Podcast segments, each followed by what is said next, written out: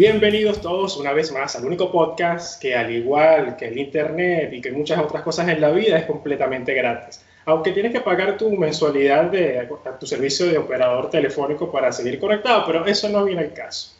Este podcast, al igual que otros, otros locales comerciales que, que tienen sus puertas abiertas, pasa por un momento de, de remodelación. Entonces hemos, hemos decidido de tomarnos un tiempo para remodelar todo este este local que ofrecemos a ustedes que llamamos el Bronx Show. Eh, en esta oportunidad eh, seguimos, como siempre, en, los controles, en la producción y en la locución de este espacio, Francis Lampes y su persona, Santiago Atriaga. Eh, si es la primera vez que nos escuchas, queremos darte las gracias. Igualmente, puedes invitar a todos tus amigos a que nos sigan. Igual, si tú quieres descargarte alguno de los otros episodios, puedes con todo gusto y estás invitado a descargarlo te puedes suscribir. No te va a ser la persona más millonaria del mundo, pero te va a hacer más feliz porque nos estás ayudando a nosotros. Eh, también nos encontramos en todas las plataformas, iTunes, Google Podcast, Archive, eh, Evox, Evox principalmente. Francis, ¿estará por ahí? Sí, aquí estoy. ¿Cómo están amigos? Eh, aprovechamos, pues, eh, como siempre es habitual en nuestro programa, de agradecer a nuestros seguidores tenemos seguidores en Estados Unidos, México, Perú, Argentina, España y Costa Rica.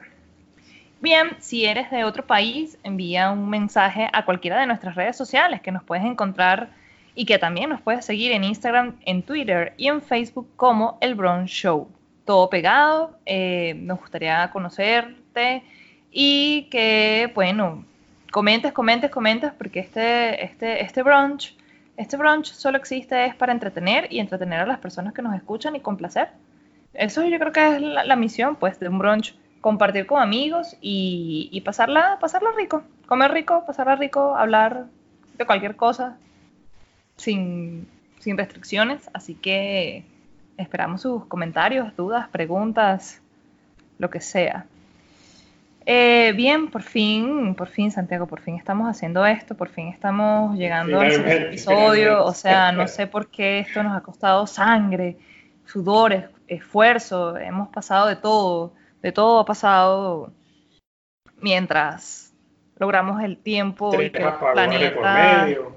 Sí, y que los planetas se alineen. O sea, la gente no lo puede creer, pues, pero este hay problemas y, cosas absurdas que solo pasan en Venezuela y que solo nos pasan a los venezolanos, porque hay cosas que, tal vez yo no estoy en Venezuela en estos momentos, pero también he tenido muchos inconvenientes por el simple hecho de haber nacido en un territorio, lo cual me parece que a, estos momentos de la vida que, vivimos, del, hombre contemporáneo, del hombre moderno, eh, me parece absurdo, e incluso ridículo.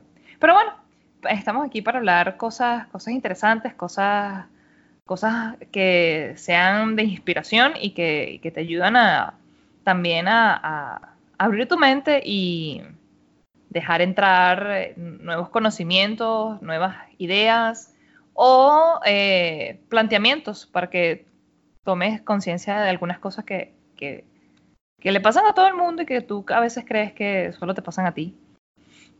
Entonces, bueno, mira, eh, este tema cuando lo elegimos fue pensado para ser una de las primeras cosas que queríamos hablar empezando el año.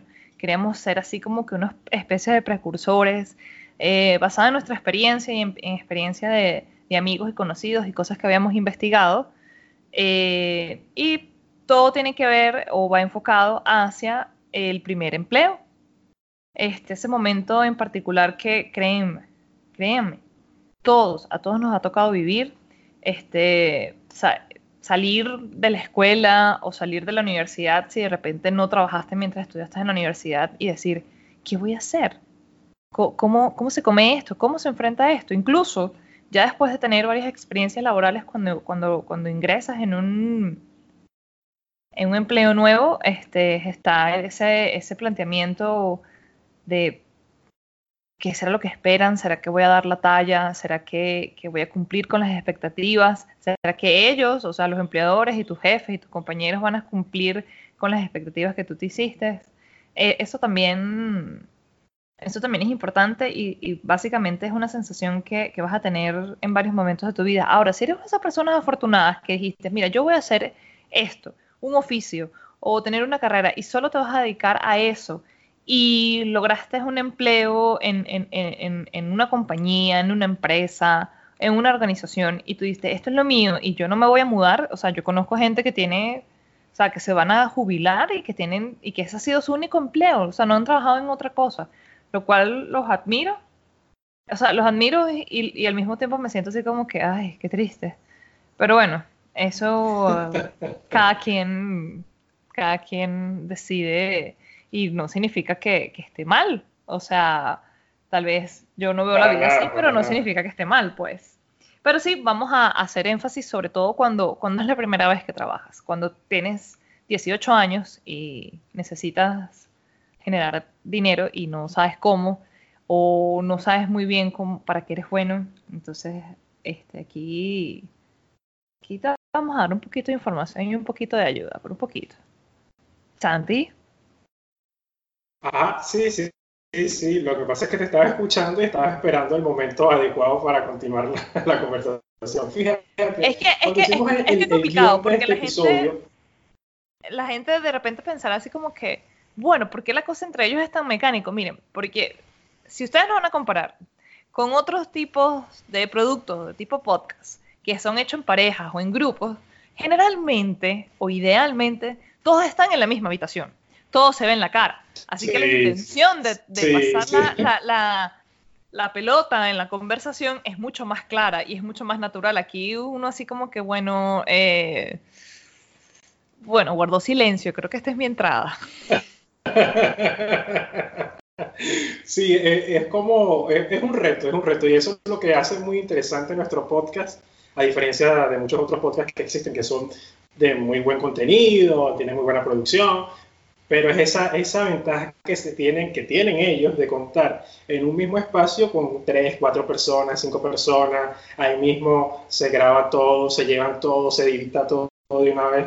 En nuestro caso, tenemos que sobrevivir a los apagones. Ahorita en Venezuela son las 3 y 42 de la tarde, un domingo, domingo 26, 26 de mayo, y Francis está dos horas antes en Costa Rica. Y si bien la complejidad de la electricidad ya no afecta tanto como aquí. Estamos contra el reloj porque a las 6, en teoría, en teoría, se va la luz acá. Entonces, Imagínate, ya, pasaron a los cortes de luz programados. Sí, sí, sí. De hecho, aquí, eh, donde yo vivo, yo vivo en una, en una zona que se llama Cuba, en los valles del Tuy. Eso queda a 35 o 45 minutos de Caracas. Ojo, esto tiene que ver con el tema, ya van a saber por qué pero a, 35 45 minutos de Caracas y resulta que acá la, electricidad la suspenden, puede ser a las 12 del mediodía, puede ser a la 1, puede ser a las 3, pero fijo, fijo, fijo, fijo, la quitan todos los días, desde las 6 de la tarde hasta las 9, 10 de la noche.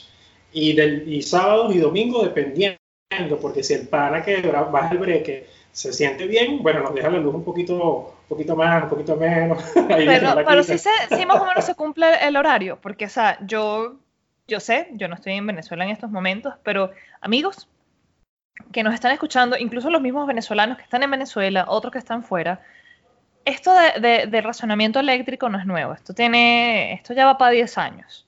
Yo recuerdo que desde el 2009, tal vez desde antes, yo creo que desde el 2006, 2007, hubo así como que la primera vez como que, ay, se, fue la luz, o escucha a Chávez decir, no, que el niño, que, que, la sequía y tal, y problemas eléctricos, pero ya se sintió y fue fuerte en el 2009.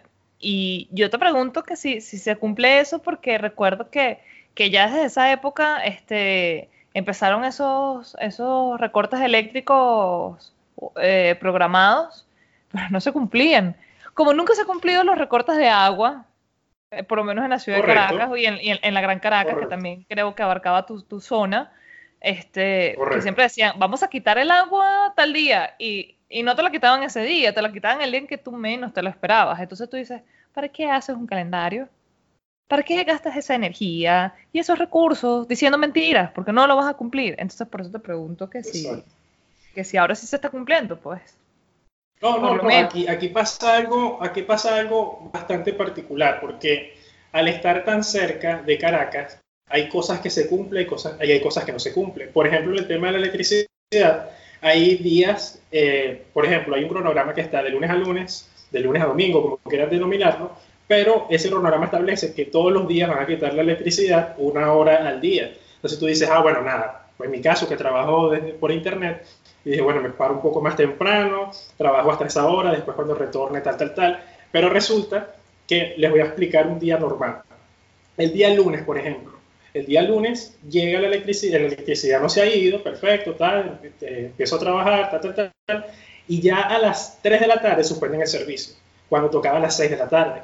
Entonces, bueno, no importa. Después de las, cuando lleguen las 3 horas, pasadas las 3 horas, puedo comenzar a trabajar o continúo trabajando, tal, tal, tal resulta ser que no, se, no tarda tres horas, sino cuatro horas. Eh, ojo, este escenario puede sonar para muchos eh, odioso y hasta traumático, que traumatiza a cualquier persona, eso es totalmente entendible, pero existen estados como el estado Zulia, como el estado Barinas, como el estado Táchira, en el que pasan 10 horas sin electricidad.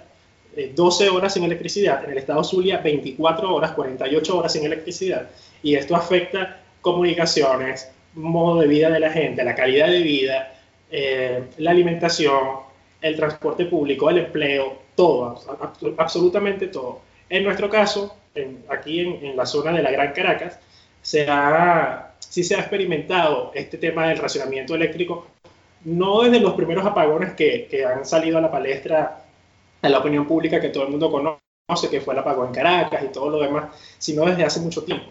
Eh, así como tú bien lo dices, Francis, desde hace más de 10 años se ven acá. Por ejemplo, el agua, acá, el servicio de agua. en otros países puede ser algo normal o que lo quiten una vez cada cierto tiempo.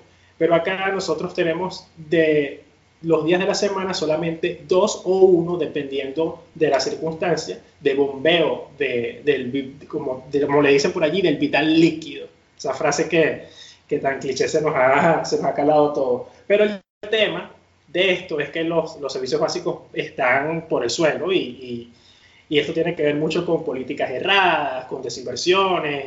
Eh, súmale a eso el servicio de Internet. Este podcast también, no estamos justificándonos para nada, estamos contextualizando a todo el mundo.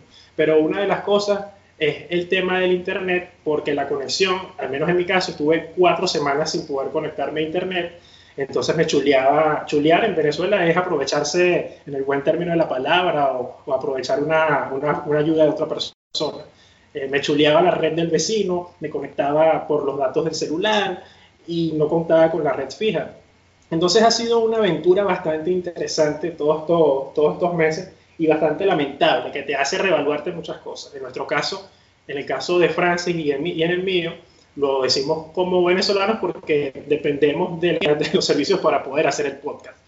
Eh, y otras circunstancias que no vienen al caso, pero que también afectan a los migrantes, las personas que se encuentran en otros países, que tienen problemas con las embajadas, con los consulados, que tienen que legalizar sus papeles o que no lo pueden hacer, que tienen que recibir tal documento y no lo hacen, porque ahorita hay una, una diatriba y una lucha entre una fracción de, de la sociedad y otra fracción, que finalmente los dos están por sus propios intereses, que es el interés por el dinero que eso es lo que de resumidas cuentas se traduce en todo esto. Y eso es un tema que podemos abordarlo con mucha más profundidad en otro podcast, porque nosotros tenemos una meta personal. Y es que este podcast no pasa de los 45 minutos. totalmente, totalmente. Apegándonos a eso y evitando mi cadena de, de, este tipo de terapia colectiva que es el podcast, que es este brunch que, que Francis y yo hacemos de vez en cuando para para, para terapia, esto se puede decir lo que es una terapia colectiva, una terapia grupal. Llegamos acá, comentamos nuestras cosas y tal, y bueno, y en eso estamos. Pues. Pero el tema de hoy, que, que nos trae a este, a este brunch, a este podcast, que es el primer empleo evitando el bulevar de los sueños. No es un tema eh, que es ajeno para nadie, como tú bien lo decías, Francis, pero por lo general los jóvenes entre 17 y 21 años tienen que saber que no existe una norma sobre cuál debe ser o cuál va a ser el primer empleo. A ver, ya nosotros tenemos unas 30 ruedas, creo que estamos en la misma sintonía, ¿no, Francis? Sí.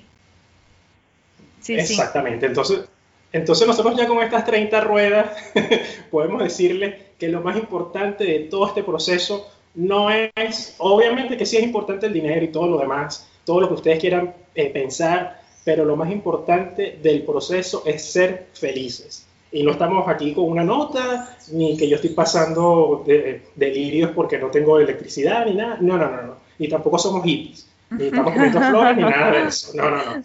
Estamos tratando de decirte que es perfectamente normal conseguir un empleo de mesonero, de barista, de conductor, de secretaria, de asistente, etcétera, de lo que tú quieras.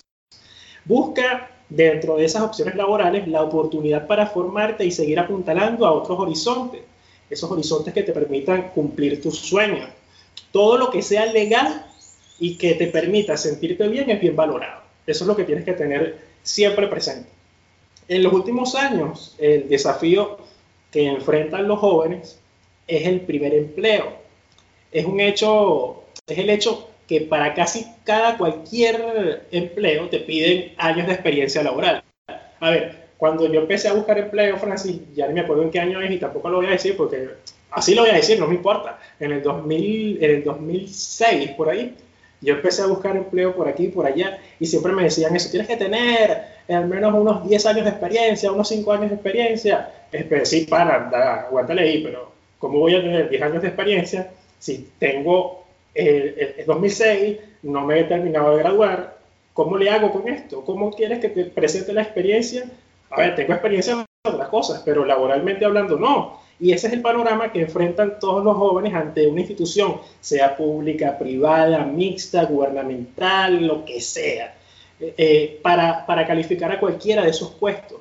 Es, es una de, la, de esas incongruencias que te piden estar en el grado tal de la universidad y todo lo demás, o tener 25 años, situaciones que no son reales. Entonces pueden ser aterradoras para cualquier persona que diga, oye, voy a buscar empleo y termine después desanimado y desalentado. Cóchale, no, soy, soy muy joven para conseguir empleo, no me lo dan, todo esto.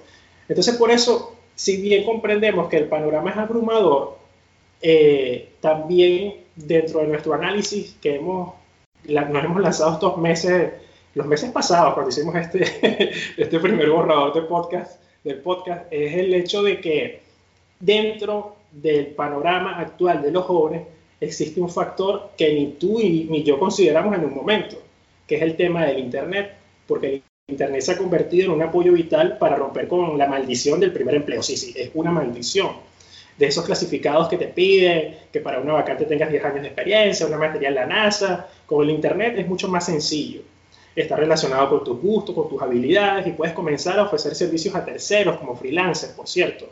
Y, si quieres que nosotros te realicemos un programa especial hablando de qué es ser freelancer, eh, cuáles son las ventajas, las desventajas, los métodos de pago, algunos trucos que hemos aprendido, nos puedes dejar eh, por los comentarios y nosotros con todo gusto haremos un programa especial para ti dedicado a eso. Si eres de estos jóvenes que, que estás en este periodo de, de, aprender o conocer qué vas a hacer, qué no vas a hacer, estamos completamente a tu disposición para pasarte estos datos de, de, cuál puede ser tu primera fuente de empleo sin recurrir al mercado tradicional. Por eso, por eso lo bueno de, de, este, de este momento es que existen muchas plataformas que puedes poner al servicio de tu economía, todos tus conocimientos, o simplemente puedes ir empezando. Puedes empezar hasta de lo básico, como un retoque fotográfico, hasta una transcripción. Eh, a mí me gusta mucho, mucho ese concepto que tienen los gringos, o al menos en el idioma inglés. Ellos o sea, para mí ellos están claros, ¿no? Ellos tienen una palabra que, que es degree para referirse al título universitario obtenido y career, que es para, para que hace referencia específicamente a qué se dedica o a qué se ha dedicado una persona y no necesariamente o obligatoriamente eh, degree y career tienen que ser lo mismo o tienen que ser la misma rama, ¿no? Entonces, en función de este argumento, pues quiero decir que los seres humanos tenemos diferentes capacidades y habilidades que hemos adquirido desde el momento de nuestro nacimiento y otras que, bueno, las hemos desarrollado a través del tiempo. Y que somos, o sea, somos unos seres vivientes con una mente muy compleja y que ninguno es igual al otro. Entonces, ¿por qué algo tan simple eh, y tan sesgado para, como lo es para mí, como una carrera universitaria u oficio, tiene que definir tu vida. Porque, por ejemplo, tú pasas por ahí y te presentas con alguien o estás conociendo a alguien eh, tono social o de repente, si es empresarial, es obviamente que tú te presentes y digas, hola, soy fulano de tal, soy tal cosa, de, de, profesión o, de oficio. Pero si tú estás en otro, en otro contexto que no es el laboral, amigo, o sea, tu vida, tú no, yo no soy Francis Lampe, geógrafo. ¿Por qué? Porque estudié geografía cinco años en la universidad y pasé seis trabajando de eso. Pero resulta que mientras yo trabajaba en la universidad también practiqué natación, también hice teatro, también hice un montón de cosas. Eh, extra cátedra, eh, eh, o sea, fuera del, del de la estructura, ah, exacto, de la estructura eh, de, del pensum de estudio. Y mientras yo trabajaba como geógrafo, yo también emprendí tres negocios, que no me fueron bien, pero bueno, tres negocios. Este, también estudié locución. Entonces, yo digo que es que acaso tengo que decir, hola, mucho gusto, mi nombre es Francis Lampe y yo soy locutora también soy geógrafo y también soy emprendedora y soy diseñadora de accesorios. O sea, es ridículo. O sea, es, es, ridículo. O sea, si a mí tú me preguntas, bueno, entonces di que eres tú, yo digo, una soñadora y pelabola. Porque eso es lo que he sido la mayoría del tiempo en mi vida. Era una oportunidad. Fui, fui a, al estado. No, y, es exacto. Entonces digo, o sea, de los 32 años de vida que tengo, no me importa decir mi edad, este, 32 años de vida que tengo, o sea, yo no puedo decir que, que 7 años, eh, 8, la que no sabe sumar, 8 años van a definir mi vida. Ok, ajá, eh, ¿ibas de viaje para dónde? Ah, no, no, no, no, que te estaba comentando sobre lo que tú estabas hablando de, de las personas que, que, se definen por, por, la profesión y todo esto. Siempre, siempre recuerdo a, una, a un señor, no me pregunten el nombre porque se lo pregunté hace, hace años y se me olvidó, pero lo que sí recuerdo es la, el, el, apodo. Le decían Polilla. Y él es un, es un personaje bastante característico del estado Lara, en, en las Lajitas, allá. Y ese curso era de agroecología, que te iban a enseñar a hacer humus de lombriz y de, de, tal cosa y todo esto. Esto precisamente en ese proceso de, de ver qué hacía con, con, mi vida. Entonces fuimos a un lugar retirado, cuatro días allá, que nos dieron comida, nos trataron de maravilla, íbamos a conocer los procesos internos de producción.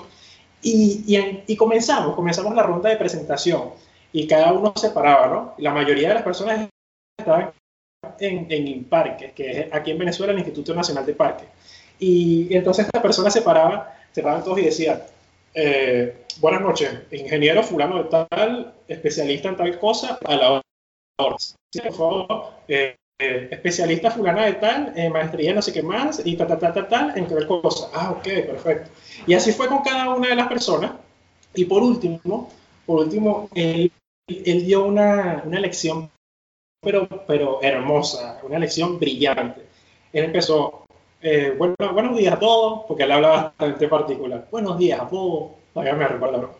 Eh, mi nombre es Fulano de Tal, me conoce también como Polilla, me gusta mucho la lluvia, me gusta el amanecer, disfruto los no superan al amanecer y, y dedico a ordeñar cabras, pido las lombrices, le saco el humo líquido, preparo esto, tengo un trabajo diario, aprendizaje conmigo mismo y con la gente, de qué es lo que gusta y qué es lo que no me gusta.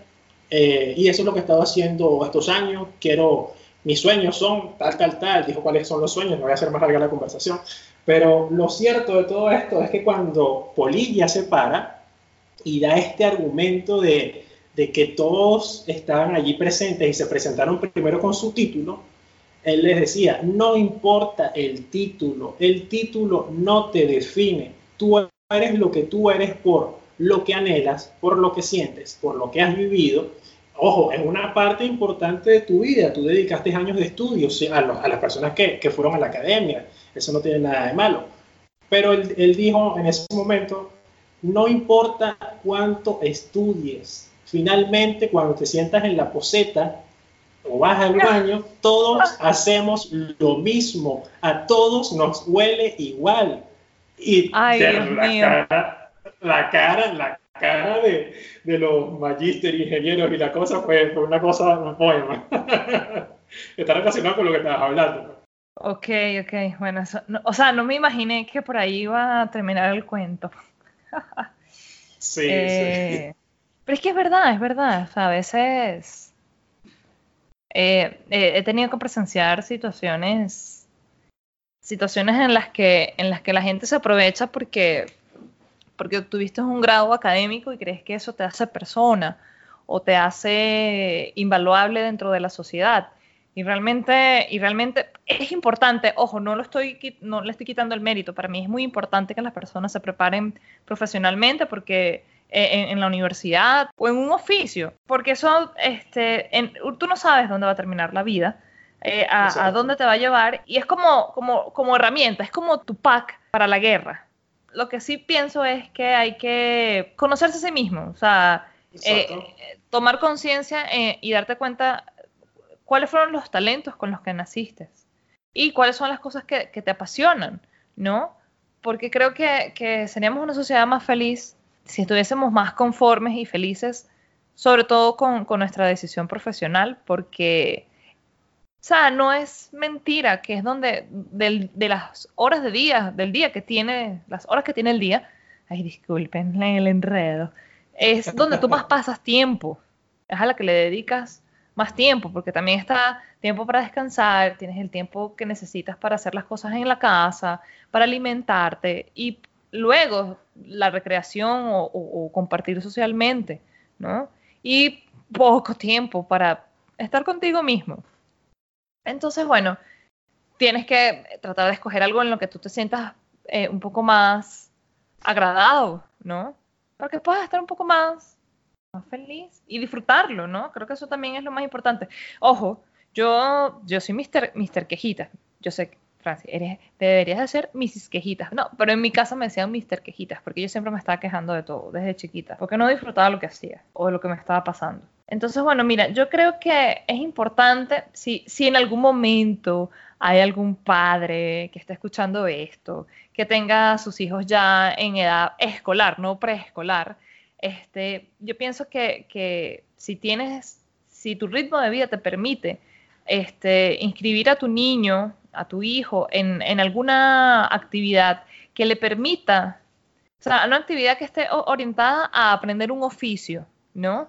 Este, y que ese oficio tú, tú veas que tu hijo le guste y que le apasione, eso es muy importante porque primero estás eh, permitiendo que el niño desarrolle destrezas cognitivas y que socialice con otras personas, que, que aprenda, que conozca, este, aprende habilidades que no solamente van a ser para el oficio, que, tengan un beneficio económico a futuro, sino este, expandir la mente de ese niño para otras eh, áreas de, de la vida. Y por supuesto, tú no sabes si, si, si esas mismas habilidades y destrezas también le van a servir como base o, fundamento fuerte para una carrera universitaria y en un ambiente laboral ya formal como, como nosotros lo conocemos, en una corporación, en una empresa. Este, entonces, bueno, tenés, hay que ver si, si, esas, si ese oficio y esas habilidades que tiene tu niño van hacia las artes, hacia el deporte o actividades manuales como jardinería, mecánica, electricidad, no sé, carpintería, costura. Este, son son eh, oficios complementarios. Y me parece que, que, todo se complementa. O sea, yo pienso que, yo por ejemplo nunca aprendí un oficio como tal, ¿no?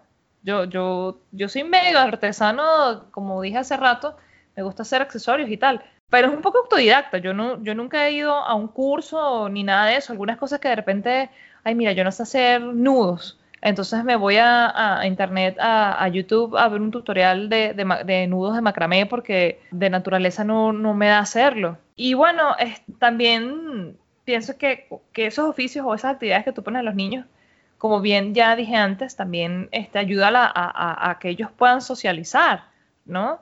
Este, a conocer gente que tiene un background diferente. Y yo creo que no hay nada más lindo y, puro que cuando tú de niño haces amistad con, otro niño, o sea, donde ahí no hay mm, una carga, una carga emocional o algún daño que normalmente los adultos tenemos, entonces, ay, mira, yo no hago amistades con facilidad porque a mí me pasó esto y me da miedo. O tengo, o, qué sé yo. Generalmente siempre es un poco, un poco de miedo que a ser lastimado. Pero los niños no están pendientes de eso. Los niños son pura energía y, engagement real, así como que, ay, tú me gustaste, tú me caíste bien, este es mi amigo. Y, no hay nada más eh, eh, honesto que, eso. Y por eso este, yo también estoy a favor de que, de que los niños no solamente se queden con, las actividades académicas de la escuela, sino que vayas y lo lleves a, relacionarse con otros y a aprender con otros. Otra cosa que también es importante expresar acá es, bueno, ya lo habíamos comentado antes, ¿no? Que definitivamente eh, una profesión no te define. Y yo creo que tampoco el oficio. Esos son complementos de tu vida y eso es algo que, tiene que quedar, que, normalicen eso, que normalicen que la profesión de una persona no hace al ser humano. La, de hecho, o sea, me parece que la, universidad, a ver, ¿cómo explico esto? Los estudios universitarios me parece que de todas las academias que el ser humano ha inventado, que todas las escuelas que ha inventado, es la más reciente. Entonces, ¿qué, fue de toda esa cantidad de tiempo, de todos esos siglos, antes de que se creara la, academia de la, de la, universidad como tal. Yo no sé si me estoy explicando. Yo te comprendo perfectamente. Ajá, antes que se inventara la universidad, vamos a ponerlo más simple, antes que existiera la universidad. Exacto. Habían muchos siglos.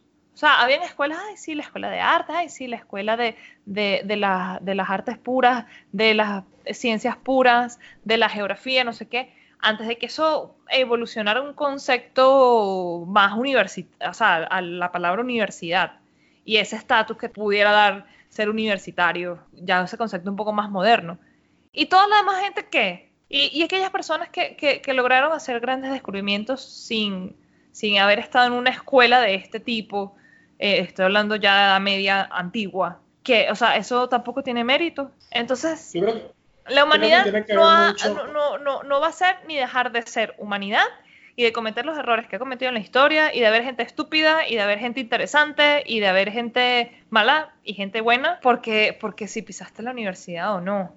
Ojo, vuelvo, insisto, para mí es importante, es importante. Pero si, si tú no, la universidad y tú no, ¿qué? O sea, no es el fin del mundo. O sea, hay un montón de cosas que puede hacer esa persona. De verdad. Y además, chicos, yo no quiero asustar a nadie, yo no quiero asustar a nadie, pero la inteligencia artificial ya existe. Y están enfocados en buscar quitarle los puestos de trabajo a la gente. Yo aquí vengo a decir, yo no vengo del futuro, yo estoy aquí en el pasado. vamos a hablar, yo estoy en el pasado, Santiago está en el futuro, Santiago está dos horas más tarde que yo pero yo aquí quiero decir que tengan cuidado. No, sigas por ese camino, estoy en el futuro y créeme que no vas bien. Si agarra otro rumbo porque yo estoy en el futuro y no, no, no, no. Yo solamente quiero decir que, que, que, las máquinas llegaron y que estamos en una nueva revolución industrial donde, donde la gente va a quedar desplazada, entonces pónganse las pilas. Es que también tiene que ver mucho con el sistema, los sistemas que están mandando, los que están reinando. A ver, una de las cosas que sucede es que la presión social te lleva a que tú tienes que tener, ser alguien, ser alguien en la vida. Esa, esa típica frase que, que se nos ha inculcado, se nos ha inoculado a todas las personas en el mundo. Y, y, oye, llega la gente y se preocupa, al menos yo, yo estaba muy preocupado y, y, lo digo por mi proceso personal de crecimiento de eh, tengo que ser alguien en la vida, pero tengo que ser alguien en la vida, tengo que hacer alguien en la vida. Entonces yo dije, nada, yo me hice una meta, me propuse tener una maestría a los 30 años. Iba encaminado, iba encaminado. Logré el TCU, el técnico superior universitario, después me gradué licenciado, tal, tal, tal, iba, iba por ese camino. Hasta que llegué a un punto que... Eh, sí, hasta que llegué a un punto que estaba haciendo la maestría y, y entonces estaba, estaba, imagínate la locura, Francia, estaba trabajando en todo el día, trabajaba, o sea, salía de mi casa a las, en ese momento salía a las 4 de la mañana y estaba todo el día trabajando, tal, no sé qué más. Después del trabajo salía a eso de las 5 de la tarde, tres días a la semana, a, a, la maestría, hacía mis estudios y llegaba a la casa a las 11, 12 de la noche. Y tenía que pararme el siguiente día a las mismas 4 de la mañana, ta, ta, ta. Así estuve por dos años hasta que terminé la carga académica de, de esta maestría. Y después me puse un proceso de reflexión conmigo mismo y yo dije, ¿qué estoy haciendo? Me estoy matando para conseguir un título académico que, a ver, ¿qué me va a dejar? Ya tengo una licenciatura, ¿qué, me deja una maestría? Ay, no, voy a ser magíster, ajá, ¿y con eso qué gano? Con ese título cuando me nombre, y, buenas, buenas, eh, vengo a retirar eh, un millón un millón de dólares del banco porque yo soy magíster, pues y me lo merezco. No, eso no va a pasar, eso no va a pasar. Es decir, los estudios son importantes, nadie te va a decir lo contrario porque todos los estudios son importantes lo que da la mayor, el mayor aprendizaje, la mayor importancia de todo esto es el proceso. Si tú te sientes cómodo, porque lo, lo hablábamos hace, hace poco, hay que ser felices y la mejor forma de ser feliz es buscando las cosas que a ti te hagan feliz. No es porque tu papá o porque tu mamá, o porque un tío, o porque un primo no logró ser ingeniero, no logró ser maestra, no logró ser tal cosa, tú tienes que serlo. No puedes cargar con ese lastre de responsabilidad que no es tuyo, porque cada proceso formativo, a ver, cada proceso formativo es como un lienzo en blanco. Tú lo pintas a tu manera. Nadie puede pintar por ti. Si tú quieres pintar en óleo, tú pintas en óleo. Si quieres colocarle blanco, amarillo, azul, verde, los colores que a ti te den la gana. Pero nadie puede trazar nada sin tu permiso y tu autorización. Porque es tu vida, ese lienzo es tu vida. Y, si tú sientes la necesidad de ir para la universidad y formarte, adelante compañero, échale pichón, porque por ahí es el camino. Ahora, si tú no te sientes en la necesidad de ir a la universidad, no vayas puedes hacer muchas cosas porque la vida da para mucho. Mira, yo creo puedes meterte, así como tú decías, Francis, aprender un oficio, eh, hacer otras cosas, desarrollarte. Si te hace feliz cantar, busca la forma de, de perfeccionar el canto. Si te gusta escribir, empieza a leer mucho más, porque ningún escritor es escritor solamente escribiendo. Lee, lee. Y así vas con todo lo demás que tienes que hacer en la vida. Y eso es lo que sucede con estos sistemas actuales. Te dicen, tienes que pagar la factura, tienes que pagar la electricidad, tienes que pagar el agua, el gas, el alquiler, tienes que pagar todo. Y para eso, compañero o compañera, tienes que trabajar.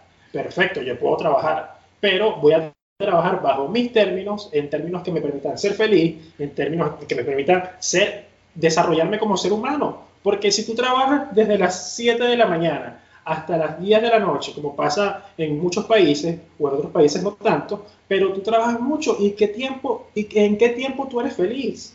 Esas son las preguntas que tenemos que hacernos. Ojo, yo no estoy bajo los efectos de ninguna sustancia de origen ilícito, sino que es una realidad. Tú tienes que preocuparte y pensar es en ti mismo. No, porque tú tienes que estudiar ingeniería, porque toda nuestra casa son, somos ingenieros. Y si yo quiero irme por las artes, y si yo quiero ser eh, poeta y si yo quiero ser músico, ¿cuál es el problema con eso? ¿Cómo vas a hacer la decisión de la familia? ¿Estoy robando? ¿Estoy asaltando a alguien? ¿Estoy haciéndole daño a alguien? No, absolutamente a nadie. Y eso es lo que sucede. La sociedad, la presión social que existe dentro de un núcleo familiar para que una persona se especialice en un área es terrible. Es terrible. ¿A ti cuántas veces no te dijeron, Francis, que tenías que estudiar, porque tenías que ser alguien en la vida, porque no sé qué más, y bla, bla, bla? Y todo el discurso que todos lo sabemos. Y esa es la presión que tienen todos los adolescentes en la actualidad. Pero eh, Zuckerberg, eh, hay muchos, hay muchos emprendedores, eh, ¿cuál otro? Se me escapan los nombres, pero existen muchos que han desarrollado apps en su sótano o apps en un celular, leyeron por YouTube, así como tú dijiste hace un momento, cualquier cosa, tal, tal, tal, y desarrollaron, eh, desarrollaron los, los, los pájaros furiosos, Angry Bird. Entonces, este muchacho hizo un, estoy colocando hipotéticamente, pero sé que está relacionado, eh, desarrolló un juego que es móvil, a la gente le gustó, lo descargó y se hizo millonario. El que desarrolló WhatsApp hizo una aplicación de mensajería, de comunicación, la compró Facebook y bueno, ya el resto es historia. Y así ha pasado con las redes sociales. Zuckerberg terminó o no terminó la universidad. ¿A, ¿A cuántas personas le robó la idea? Pero se la robó y él ya es obviamente la persona, una de las personas más ricas del mundo. Lo que quiero tratar de decir con toda esta habladera que tengo y esta pasión que le meto al tema es que no pasa nada. Si tú quieres ser barista, no pasa nada. Todo importa si tú eres feliz. Y Francis, discúlpeme la extensión de esta cadena, pero, no, pero no, me emocioné. No, no te preocupes. Este, mis papás, eh, mis papás eran más tipo, tipo, bueno, mira, si a ti te gusta esto, la pobreza, chamo, la pobreza. ¿Qué venía por delante? La pobreza. Yo estaba claro qué quería hacer y en dónde estaban mis talentos, más o menos. Pero mi papá era así como que, mira, no, yo no te puedo pagar eso, yo no gano para eso, así que usted va a estudiar una carrera cristiana. Y yo así como que, ¿por qué? ¿Es que acaso lo otro que yo quería estudiar era satánico? ¿No? O sea, si no una carrera cristiana es que satánica. So, entonces, este, entonces nada, ellos eran así como que usted estudie primero, lo, lo, lo, lo, que pueda, lo que yo no tenga que pagar, y después usted se paga su, su, su, su carrera. Y ok, está bien, eso yo lo puedo respetar porque uno también tiene que, ok, tienes sueños, tienes aspiraciones, tienes habilidades, eh, pero hay factores eh, eh, un poco externos que, que, que van modificando tu, tu, realidad y entonces, bueno, tienes que, digamos, que, que tus sueños, ponerle una fecha de mediano a largo plazo, ¿no? Pero a veces yo siento que, que la gente se pierde en el, en el, en el, en el vaivén de la vida, ¿no? Y, y, y, se olvidan un poco de quiénes son o porque tal vez nunca se conocieron, o sea, nunca se tomaron el tiempo de, de, aceptar quiénes son.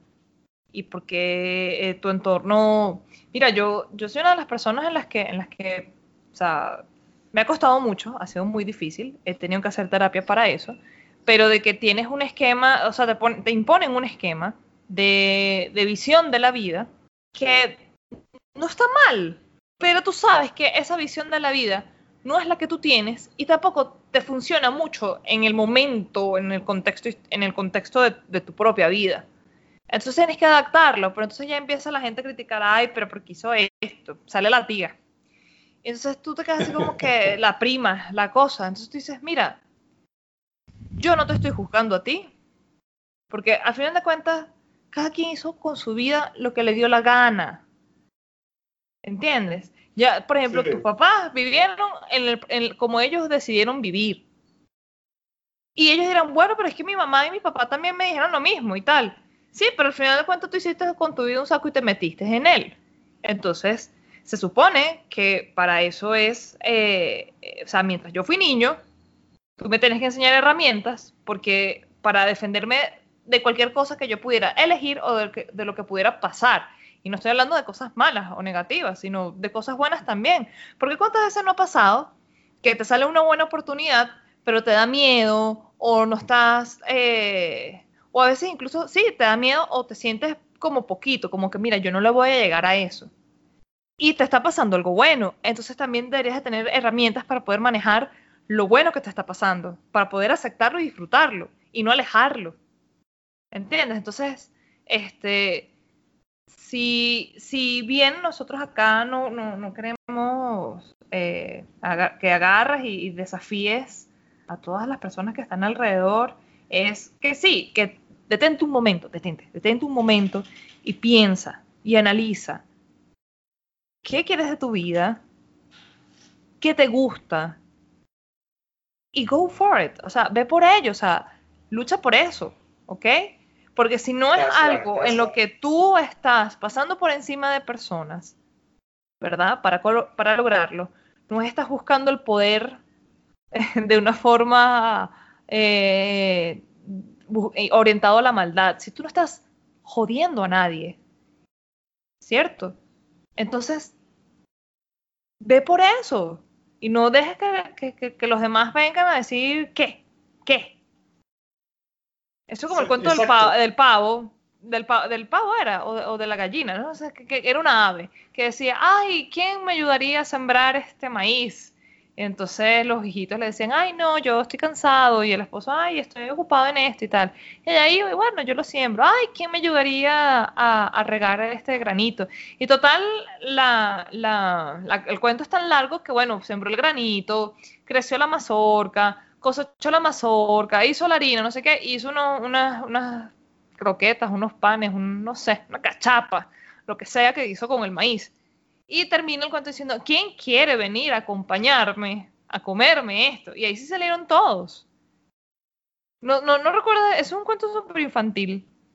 Es algo, yo, lo he escuchado, yo lo he escuchado. Ajá, entonces ella así como que, no, pues ahora no, porque esto es, este, este es mi logro y yo lo quiero compartir, o sea, es así como que, bueno, si tú lo quieres compartir con personas que le pediste ayuda y te, y te, te la echaron para el monte, bien, no me parece mal, pero si tú tampoco quieres después eh, disfrutar las maduras o comerte las maduras con, esas personas que siempre te dijeron, mira que no, pero cuando, cuando llegas a dar frutos, créeme que toda esa gente que te dijo que no, van a salir con tu cara, con su cara, pero es que es, así, nivel descarado, con su cara bien lavada. Yo siempre creí que tú, que tú podías. Entonces, como que, mm, no, se nota. Sí, pero una oportunidad me dijiste que no, ¿te acuerdas? ¿De qué oportunidad que no? Ok, perfecto. no, les, va a dar les, va, les va a dar anestesia. anestesia tengo yo en la mente, Dios mío, y en la boca. ¿Les va a dar amnesia? Y no, no, no, yo no, yo no hice eso. Pero bueno. ¿Tú crees que soy incapaz? Tampoco, tampoco, bueno, tampoco tener un, un, trabajo que, que, sea tu primer trabajo y que no te guste no es tan malo, ¿ok? Eh, lo más importante es que de las situaciones en las que, en las que estás en el momento es aprender y, y, y algo que yo hago es, ¿por qué caí aquí? ¿Qué decidí yo para caer aquí? A veces son cosas que tú decidiste inconscientes, otras conscientes y las cosas no te salieron muy bien. Tampoco tienes que estar culpándote, ¿no? Pero, pero sí es así como que, ¿qué puedo hacer para evitar volver a estar en una situación que no me gusta o en un trabajo que no, que no me gusta? Ahorita, ahorita como venezolanos eso está como difícil, güey, porque se hace lo que se puede, porque estamos en una situación ridícula y absurda. Exactamente. pero para aquellas personas que pueden tener un poco más de libertad para elegir, queremos, queremos darles unas seis recomendaciones eh, que tienen que ver con el primer empleo. Eh, no sé si Santiago quiere, quiere dar la primera. Ok, ok.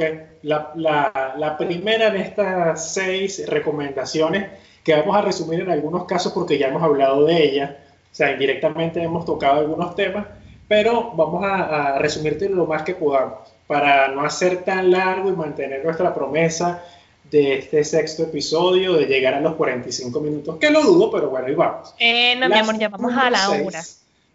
Ok, ya, eso ya. Oh, allá, Póngase sus patines. La número, la número 6 es conocerse a sí mismo. Ya Francis ha, ha revisado este punto, lo ha mencionado maravillosamente. Solamente le agrego algo.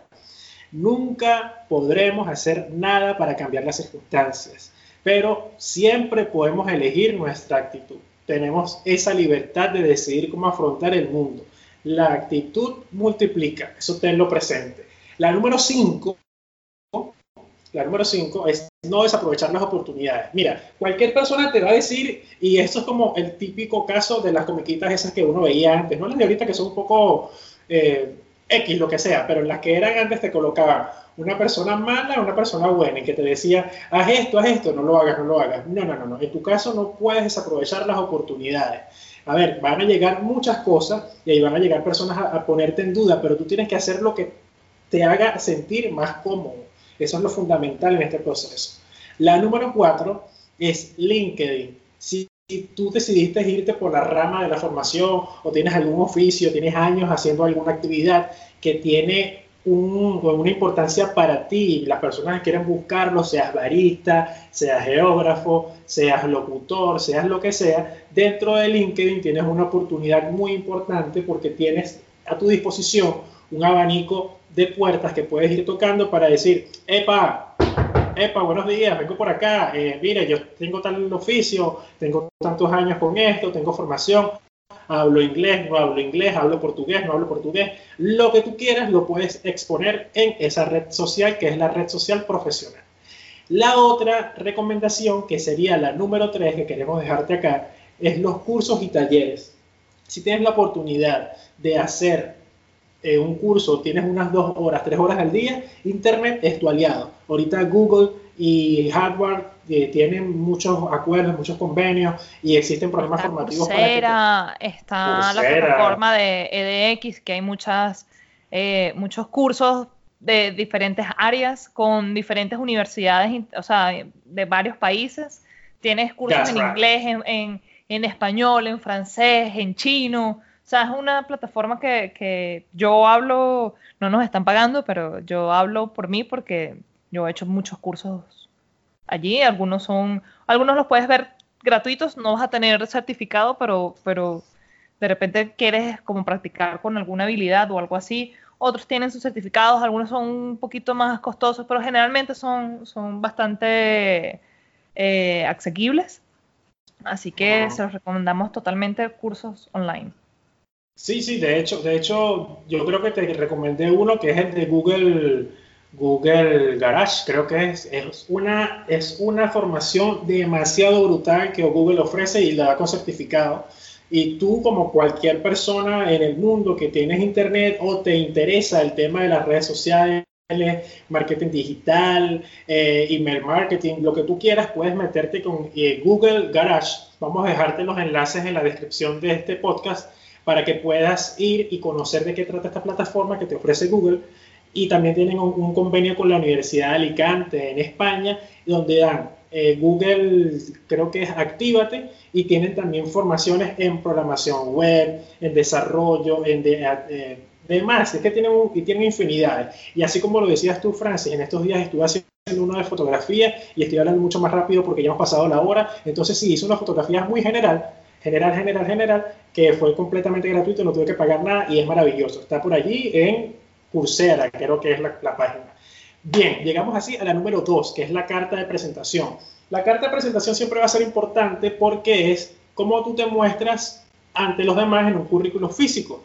Entonces, en la mayoría de los países en los que estamos, en, América Latina y en América, piden principalmente un currículo, hostia, un currículo vital, tío, que tenéis que presentarlo. Entonces, tienes que presentar ese currículo vital y tienes que agarrar y presentarlo de la mejor manera para que ellos puedan decir, oye, esta persona me llama la atención. Ojo, y, si quieres... O sea, en Internet hay muchos, muchos, muchos ejemplos y muchos modelos por los cuales te puedes guiar. Este, lo más importante es que sepas eh, resumir tus habilidades, eh, tus aspiraciones y tu visión como, como, un, como un profesional, pero como profesional como persona, no profesional en un área en específico necesariamente. Y lo más importante, tiene que ser estar bien escrito. O sea, tiene que estar pulcro.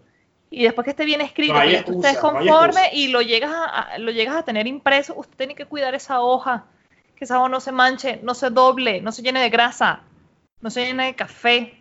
Y si en algún momento usted ve que, eso pasó, usted descártelo.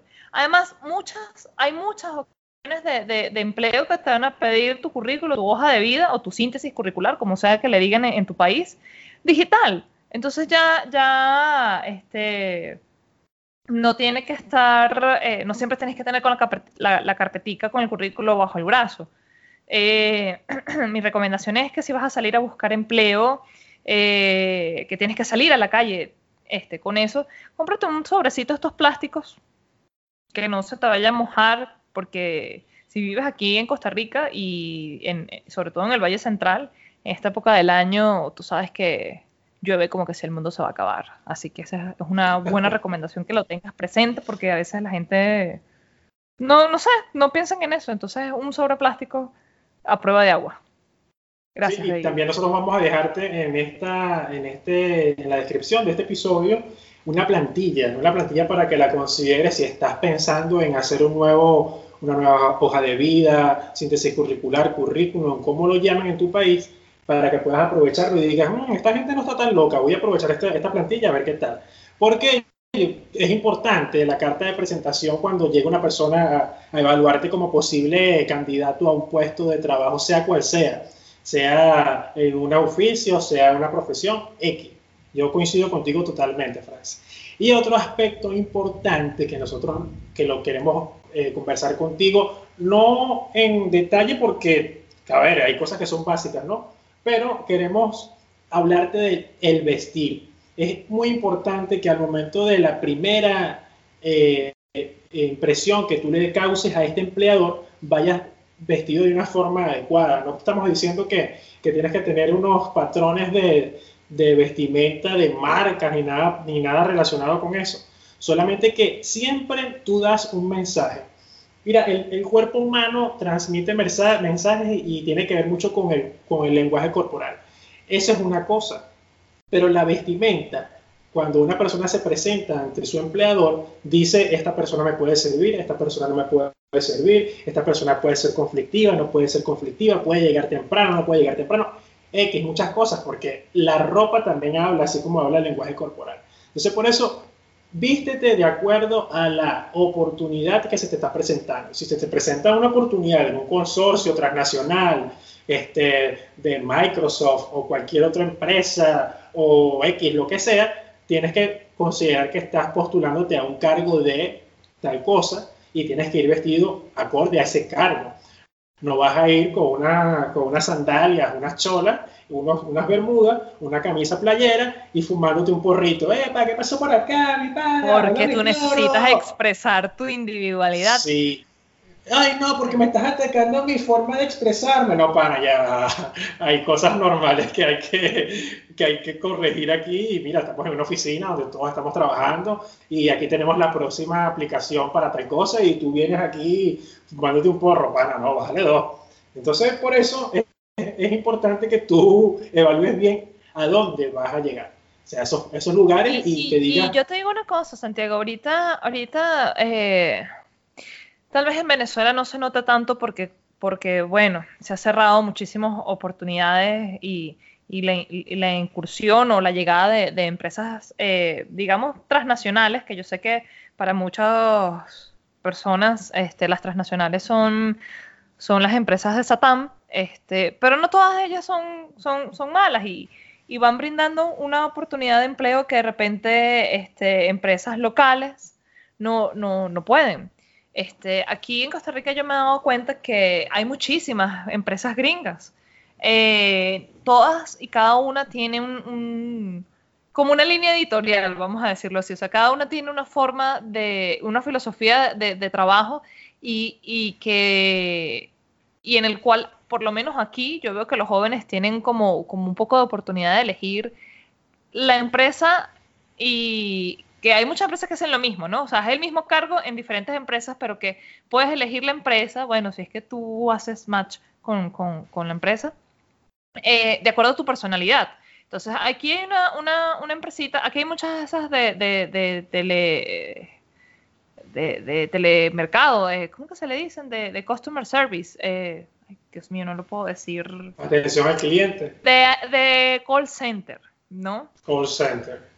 Call, center. Entonces, tienes que ser bilingüe, vamos a empezar por ahí, este, ese es el, un, detalle. Pero, por ejemplo, hay empresas en las que tú ves que la gente es como un poco más sobria, ¿no? Un poco más, como que, que sí, más esa, esa, esa visión de, de empresa pesada. Pero también conozco una empresa, ajá, más, más como si fuese ejecutivo, pero hey, solamente trabajas atendiendo teléfonos. Pero también hay una empresa que eh, yo, eso no me lo han contado, yo lo he visto, este, no voy a decir el nombre de la empresa, pero esa empresa funciona como si fuese una universidad, como una escuela, casi, casi nivel bachillerato. Pero tú, ves, tú siempre ves como un bochinche, un, un grupo de gente riéndose. Eh, eh, cada vez que yo paso por ahí, siempre hay como, como alguien con, con, un micrófono, como que si fuese un animador de Mega Match. Oye, pero eso está muy interesante, ¿no? No, no, no, o sea, bueno, para mí no, no es, o sea, yo, yo, yo, yo me imagino teniendo mi primer empleo fue eh, eh, como, como subordinada en una empresa aquí en Costa Rica y yo veo y que me toque esa empresa, yo digo, ay, Dios mío, o sea, bueno, si es el que salió, es el que salió y para adelante para allá, o sea, no me voy a poner necia. Pero, pero, ven acá, Francis, una, una, pregunta que te quería hacer. Tu primer empleo fue en la alcaldía de Caracas trabajando como pasante. ¿Ese fue tu primer empleo? Sí, cuando nos conocimos, un, poco, un poquito antes de eso, tal vez como un mes y medio antes que de, eso. Y yo te voy a ser sincera, ¿no? Las, dos empleos que yo he tenido en mi vida, yo, yo, he, pasado por varios departamentos, pero, pero es la misma institución, o sea, es la misma oportunidad. Y las dos veces fueron así como que, ay, a usted no le hace falta una persona así como yo. Así, mira, es bonita, no sé qué, diligente, que hablaste por los codos, ¿no? Y las dos veces fue así como que, mira, chica, sí. Y that's it. O sea, eso fue todo. Ojo, yo también salí a buscar empleo, yo también fui a entrevistas. Fui a entrevistas a las que me dijeron no de una a ellos, como fueron entrevistas a las que yo les dije no a ellos, porque, o sea, así como que, ay, mira, no. Vas a pagar menos de lo que yo estoy ganando y me vas a hacer la vida más miserable. O sea, mira, no. Eh, no estoy tan mal como... No estoy tan mal. Exactamente, estamos hablando que eso fue como en el 2008, 2009, por allí. 2009. Exactamente. Esa era, era una etapa en que todavía creo que existía el Messenger de, de Windows y no existía tanta, tanta disponibilidad de oportunidades como existe en la actualidad y quizás también tiene que ver mucho con los patrones de trabajo o de empleos formales e informales que existían en ese momento.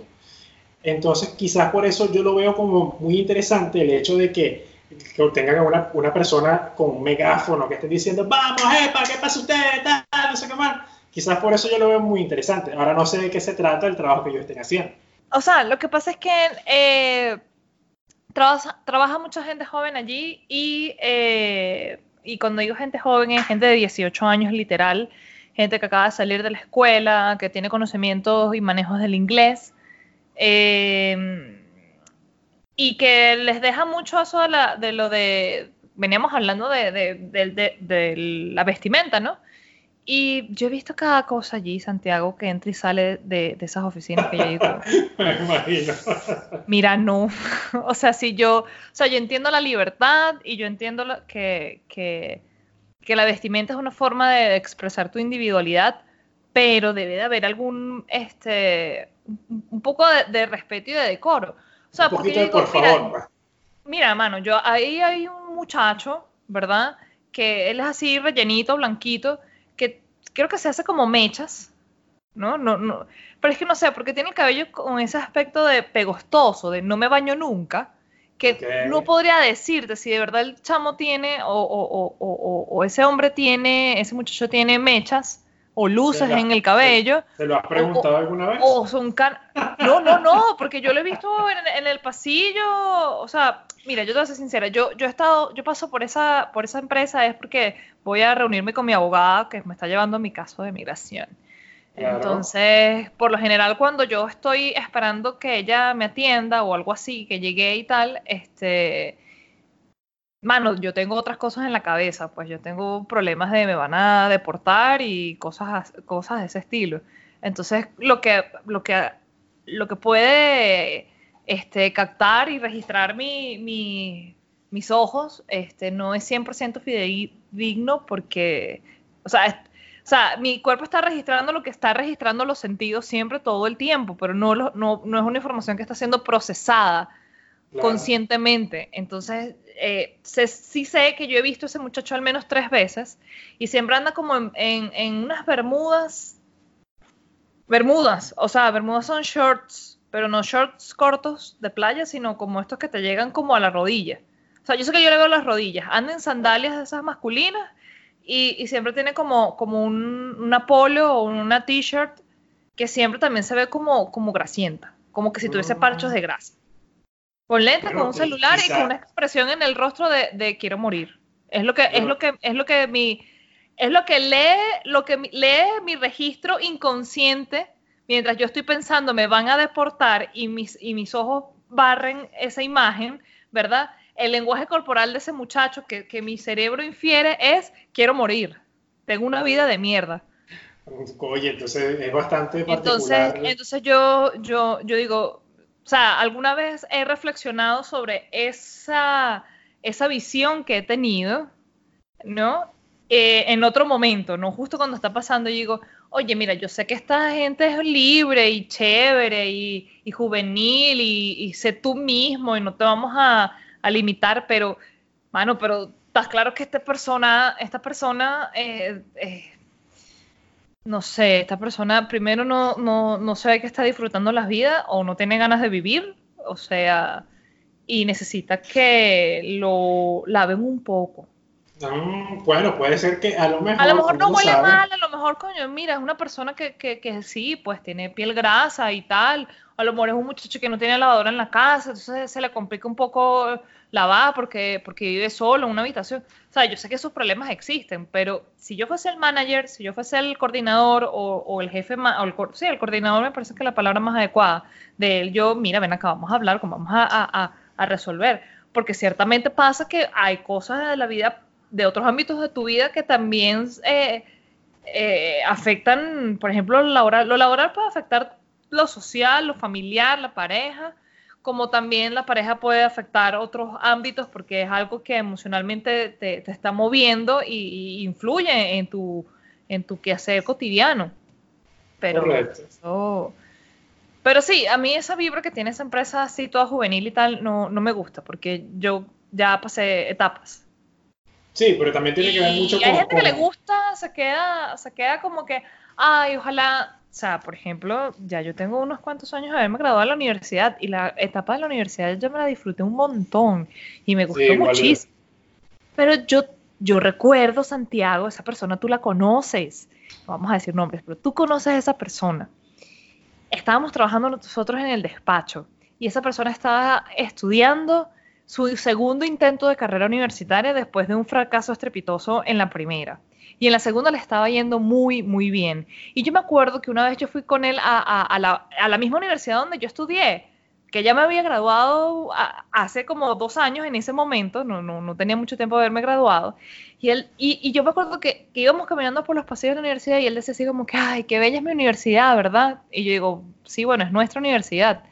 Porque bueno, es mi alma mater, pues. Y eso no, no, no, no lo puedo borrar ni lo puedo cambiar. Y tampoco lo quiero hacer.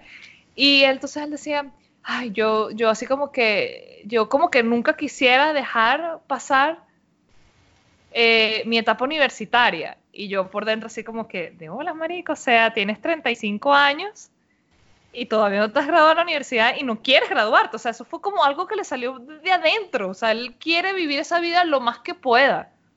Verga bueno, yo, yo, voy a hacer que no sé quién es esa persona, pero...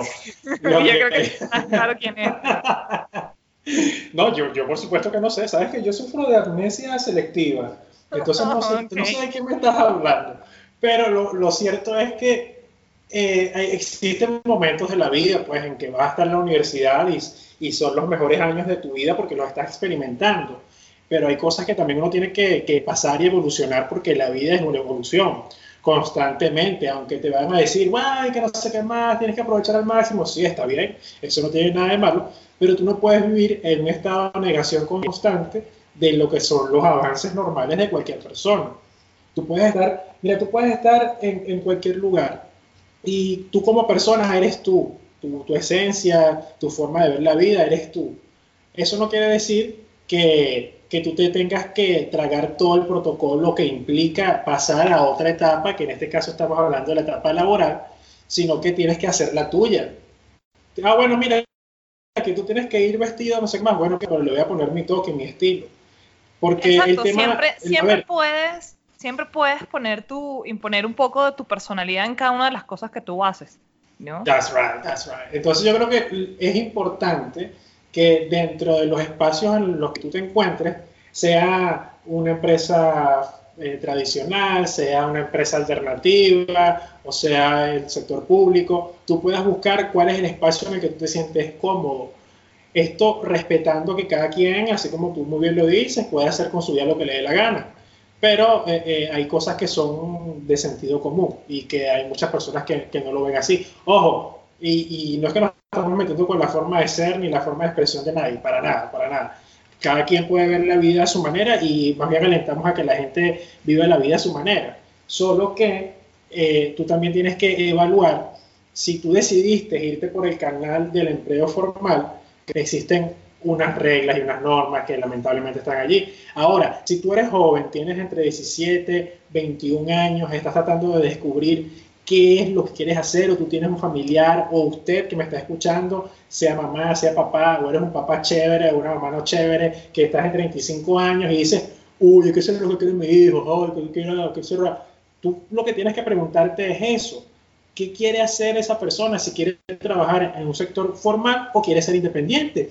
Y si quieres ser independiente y estás escuchando todas estas seis recomendaciones que te estamos dando, que también son importantes para que tú las apliques, puedes aplicarlas fácilmente buscando tu propio nicho de negocio, tu nicho de emprendimiento. Ahorita con el Internet puedes ser tu propio jefe y puedes estar trabajando desde tu casa llamando de las redes sociales a una persona, community manager, eh, social media manager, puedes trabajar o puedes estudiar publicidad y mercadeo, puedes trabajarle a una empresa que se dedique a la parte del marketing digital. Lo cierto de todo esto es que existen muchas oportunidades que ni Francis y yo las tuvimos en nuestros momentos de, de jóvenes eh, de primer empleo, porque somos jóvenes, qué carajo.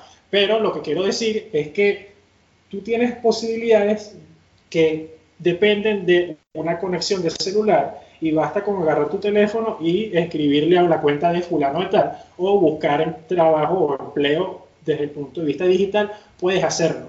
Hay millones de portales que después, si, si tú necesitas que te digamos cuáles son, te los podemos enumerar de, acuerdo a nuestra experiencia qué puedes estar haciendo en este momento sin depender de un empleo formal y decir, bueno, voy a trabajar de lunes a jueves, voy a trabajar lunes, miércoles y viernes, o voy a trabajar dos días, o voy a dedicarme a invertir en tal cosa, porque en este momento existen oportunidades. El que no quiere, el que quiere tener un trabajo formal desde las 8 de la mañana hasta las 4 de la tarde o 5, dependiendo de los horarios que tan extensa sea la jornada laboral en tu país, puede hacerlo. O el que quiere emprender por internet también tiene toda la libertad de hacerlo. Estas son las reflexiones que hemos querido traer para ti en este sexto episodio que ha estado un poco prolongado y nos comprometemos que el próximo no va a tener que, no van a tener que esperar ni un mes ni 15 días, sino que va a ser un poco más cercano. No vamos a dar nos, nos, comprometemos a tener un, un, un timer o sea, ese timer va a salir. cuando usted suena, escucha ese timer, es así como que, bueno, hasta aquí nos trajo el río. Pero sí, es que de verdad necesitamos. Sí, es que teníamos tiempo, tiempo, tiempo, pero vamos, vamos a lograrlo. Yo creo que 45 minutos es posible para el próximo episodio de nuestro podcast.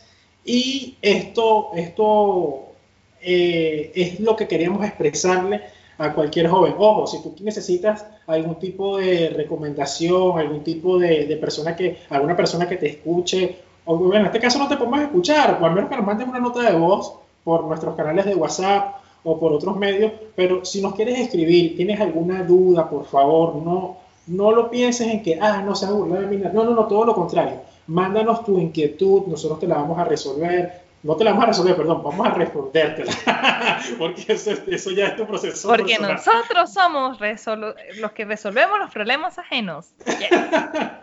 No, lo que sí te podemos decir es que te vas a sentir mucho más feliz si te suscribes a este podcast. Si tú estás en Evox y ves ahí el Bronx Show, ah, este es el Bronx Show, que es un podcast y no sé qué más, y entonces tú te suscribes, te aseguramos que vas a ser más feliz. No te vas a ganar un millón de dólares, no te vas a ganar 10, ni 20, ni 30 dólares, ni euros, ni en la moneda en que te encuentres, en el país en el que te encuentres. No, no, no. Vas a ser un poco más feliz porque nos estás ayudando con nuestro proyecto personal de, de, nuestro podcast, que es nuestro hijo, caramba. Entonces, conchale, si tienes el tiempo, suscríbete y, y bueno, dale también like a, a, dentro de Evox a nuestro episodio para, para seguir teniendo relevancia dentro de esta plataforma. Y, e igualmente, si nos estás escuchando en, en iTunes, puedes ir directamente y te suscribes a, a, nuestras publicaciones y también a dejarnos algún comentario. No está de más, a ver, tienes un celular, estás en el, en el trayecto del trabajo o estás llevando a los niños en tal parte, estás esperando a la cita de un odontólogo, lo que sea. Escribe un comentario ahí, están, están locos, epa, muchas gracias, qué pinga, tal. Cualquier cosa, nosotros te lo agradecemos profundamente. Lo cierto es que hasta acá ha llegado este episodio, así que es momento de servir la sobremesa de este podcast, porque este buffet ha llegado a su final. Bueno, mientras nos tomamos un cafecito, bueno, les recordamos que pueden escribirnos, como ya Santiago les, les indicó, eh, no solamente dejar eh, likes y, y comentarios en, en, las plataformas donde está alojado este, este, este podcast, sino también los invitamos a que nos sigan en Instagram y en Twitter y nos, escriban, nos, nos den like, nos sigan, si nos quieren seguir, eh, que pueden encontrar información interesante. Este, nos pueden encontrar como el Bronx Show. Y en Facebook, bueno, también eh, les invitamos a visitar nuestra fanpage, el Bronx Show. Y bueno, no sé todavía, eh, como estamos en etapa de remodelación, pero igual también si te quieres echar una pasadita por nuestra página web, también puedes eh, visitarnos en www.elbronshow.com. Y bueno, ya sabes, cualquier duda, preguntas, consultas, comentarios, lo que quieras, si quieres que hablemos de algo en, específico, si quieres mandarle saluditos a alguien, eh, lo que sea, estamos a la orden, nuestras redes sociales están a la orden, nuestro programa, por supuesto, está a la orden. Que estén bien, un beso, hasta la próxima semana con nuestro próximo episodio, sin falta.